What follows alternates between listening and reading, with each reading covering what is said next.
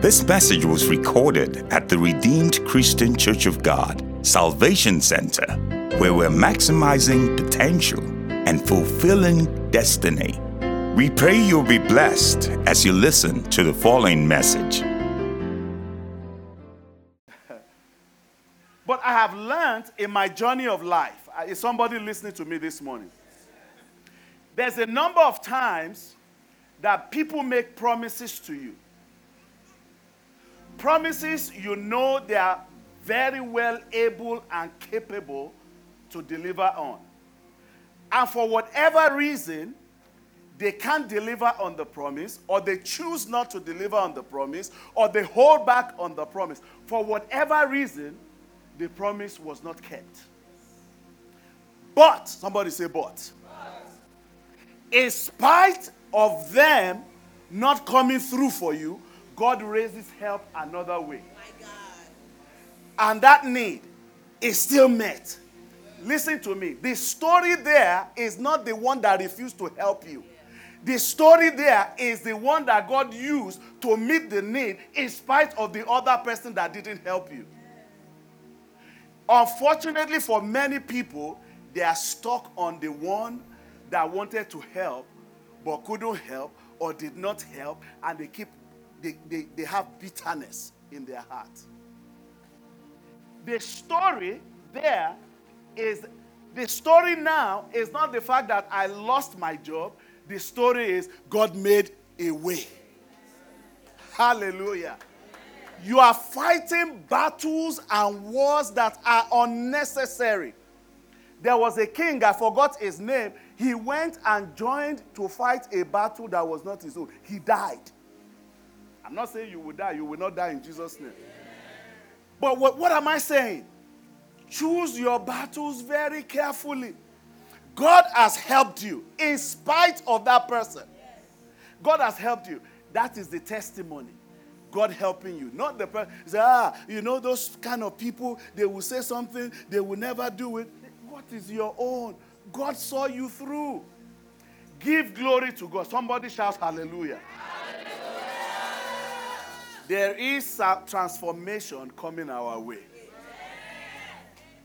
And I like the way God does these things.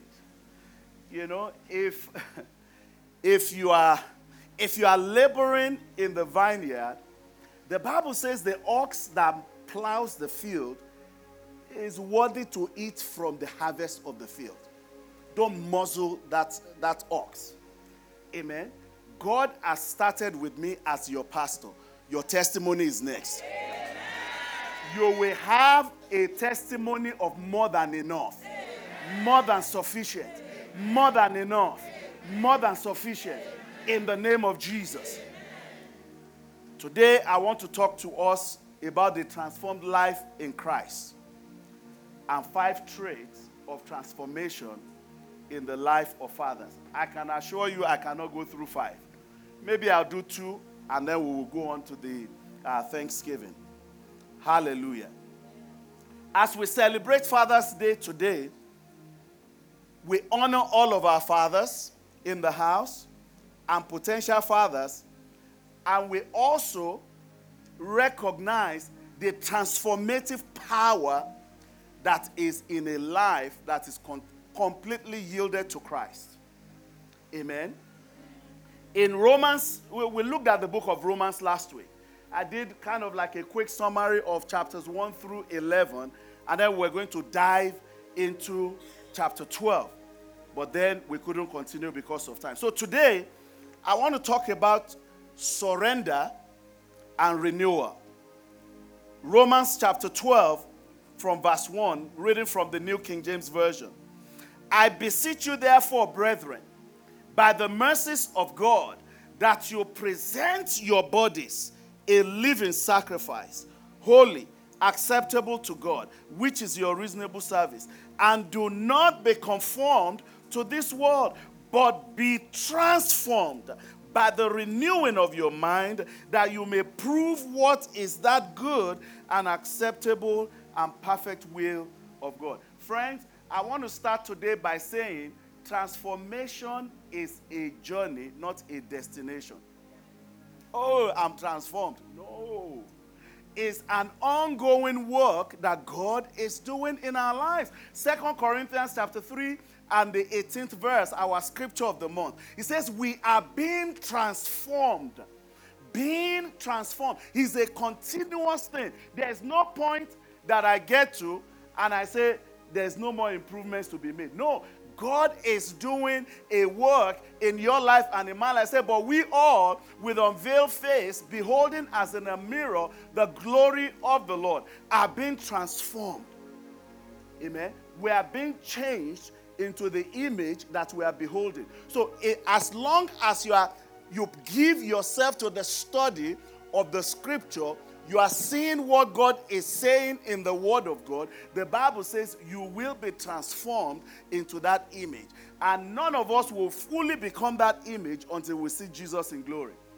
The Bible tells us in 1 Corinthians chapter, uh, chapter 13, if you read from about the ninth verse, it says, We see in part, we know in part, and all of these things. But in conclusion, it said, When we see Him, when we see him, when we see Jesus face to face, we will be transformed fully into the image of God in us. Amen. Transformation is a journey, transformation is not a destination. Can somebody say a good amen to that? Amen. Listen to me. When we talk about transformation, we're talking about a change in form and in appearance you are changing from one state to another. Amen. Uh, how many of us know about the metamorphosis of the butterfly? It's the most beautiful example. You know, you see, you see the egg, the egg hatches into a larvae. The larvae is like maggot, you know, not very pretty. In fact, you feel like stepping on it right? It's not as beautiful as the butterfly, but when you see the butterfly, you want to very colorful, you want it to land on your palm and play with the butterfly. But when you see the larvae, the larvae is not as pretty. That is the work that God is doing in our lives. It's changing us from one form to another. So I want every father in the house this morning to understand this. This is not the end of your story. Oh, you didn't hear that. Let me, let me prophesy to the folks on this side. I said, This is not the end of your story. What you look like now is a point in time story. It's point in time. Why? Because I am being transformed. I am going through a process. I am going through a change. You know, last week, Pastor Cole, I saw an old picture of myself. And I was so upset in my spirit with everyone that has told me, oh, Pastor, you are, you are aging backwards. Liars. liars, liars, liars. He said, You are aging backwards. I saw that picture. I'm like, What? This is what I used to look like. I don't look anything like this now. Why? I have changed. I have aged. But my wife told me, she said, Even the picture you are looking at, she says she remembers that picture very well. They doctored it they used Photoshop to slim my face, to clean up. Say that was not quite you back then, even. Whatever. but what am I saying? Whether I like it or not, whether I choose it or not, I will change. But the best kind of change in life is intentional change. There is something you desire and you are moving towards it. And that is what God does for us. As we behold Him through the pages of the scripture, what we are beholding, we are being transformed into that image. Praise the Lord. And God is working on you. Some of us are in the larvae stage. Amen. Some of us are in the caterpillar stage. Caterpillar is not any better than the larva, but at least it has some appendages, it can move. It can move faster than the, the, the larvae. The larvae is like maggot is contraction, move. It, it, does, it, it doesn't have ability. You know, so you are moving, but slowly. And then some of us are in pupa stage. In the pupa stage, it seems like nothing is happening. It feels like you are stagnated it feels like eh, the whole world is passing you by. Everybody is looking at you and ignoring you. Remember, we talked earlier on in the year, I preached a sermon that I called From Sig- uh, Irrelevance to Significance. Amen. From insignificance to significance, from irrelevance to relevance. So God is taking you through a process. Perhaps you are in the pupa stage. Don't despise wherever you are. Amen. I'm a child of God. God is working in me and God is working through me, and God will accomplish His purposes in my life. Amen. I am a testimony going somewhere to happen. Amen. But it is important that you and I will prioritize growing in Christ. A father that is going to be a worthwhile father must be one that is number one, surrendered to Christ. Amen. In Romans chapter 1, uh, chapter 12, verse 1, it says, I beseech you, therefore, brethren, to present your bodies. I, pre- I beseech you, by the mercies of God, to present your body a living sacrifice. A living sacrifice. Hallelujah. A living sacrifice there is referencing total and absolute surrender to God. The Bible says something that I've always found very interesting in John chapter 5 and the 30th verse. This is Jesus speaking. Jesus. Jesus said in John 5 and verse 30, He says, I can of my own self do nothing. Does that not amaze you? Jesus the King of Kings, the Lord of Lords, the I am that I am, the Almighty God Himself. He's saying, Of myself, I can do nothing. You know what He's talking about? He's talking about surrender. What He's saying is, unless I hear instruction from the Father, I don't do anything. It's not talking about ability. If his ability, he could do anything, he has power over all things. Amen. The Bible says, in him there was nothing created that was created. Everything was created by him for him and for his pleasure. Amen. So if he says, of myself, I can do nothing, what he's talking about is not his ability to do or not to do. What he's talking about, very simple. I am surrendered to my Father. Whatever he tells me to do is what I do.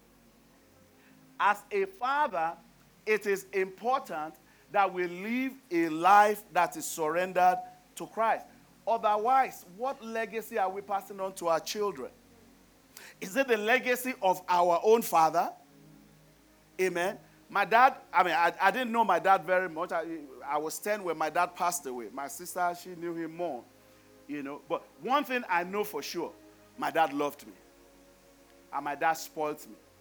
I was spoiled to rotten. That's the only memory I have.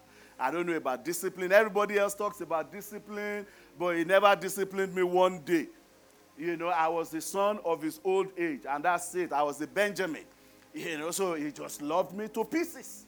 That's all I knew. Uh, praise the Lord. Praise the Lord now. Are you jealous? Yeah, maybe your daddy whooped you. My own daddy did not whoop me. Don't be jealous of me. Our stories are different. I, I could see on some of your faces, some of you are in shock. What? They never whooped you? Are you serious? And you still came out okay? it's the doing of the Lord. Hallelujah. Hallelujah. It is important that we are surrendered to Christ. Can I tell you something? Every human being you know is following somebody. Yes. Everybody. Everybody has someone they are following. You go on Instagram, you see people with 10 million followers. Uh, this for everybody is. Some people are following trends. Amen. Some people are following artists. Everybody is following somebody. As a father, I want to ask you, who are you following? Whoever you are following is who you are going to model to your children. Amen. So, for us, Father, the number one trait that I want us to work very hard at is a surrendered life. A life that is surrendered to Christ. Surrender begins with acknowledging God as your Lord and Master. Without acknowledgement and surrender, uh, uh, just following the Master, there's no surrender, really. There are plenty of examples in Scripture. Elisha, Elisha was a livestock farmer. He was in the field. I mean, he was next in line to inherit his father's business. When the prophet Elijah came to him and took him to go, to go work for God. Amen. David, David was happy being a shepherd boy until they called him in and anointed him to become king. Amen. Uh, Peter, James, they were all happy fishermen until Jesus came along. Praise the Lord. But for them to be effective in the call of God upon their life, they had to surrender to God. They had to surrender to Christ. I don't know what it is you're struggling with. What is a command that God has given to you that is a struggle for you? I pray for the grace of God to come upon you and come over you in the mighty name of Jesus.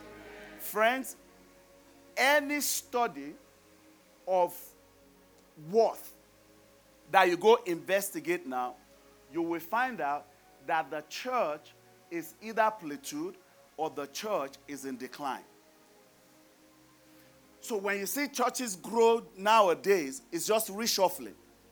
You know, so there's a new show down the street. Their music is great, or this artist is coming, or the other artist is coming, and everybody goes there. All of them already say. But when it comes to evangelism and soul winning and all those kind of things, the church is in decline. The church as a body, not Salvation Center, the church as a whole, globally, the church is shrinking. Local churches might be growing, but the body is shrinking and shrinking fast. Amen. Unless we adopt a, a life of surrender, a life where all that matters. Paul was a lawyer. He was a, he loved what he did. He was arguing cases all over the place. But when Jesus met him on the road to Damascus, everything changed. Everything. Everything changed. He surrendered his life, and his question was, Lord, what would you have me do? What would you have me do? That is all we'll be able to take this morning for the sake of time. Please rise to your feet. Rise to your feet. We hope you've been blessed by this message. We encourage you to fellowship with us here at Salvation Center if you are in the San Antonio area. For more information, visit our website at www.rccgsanantonio.org.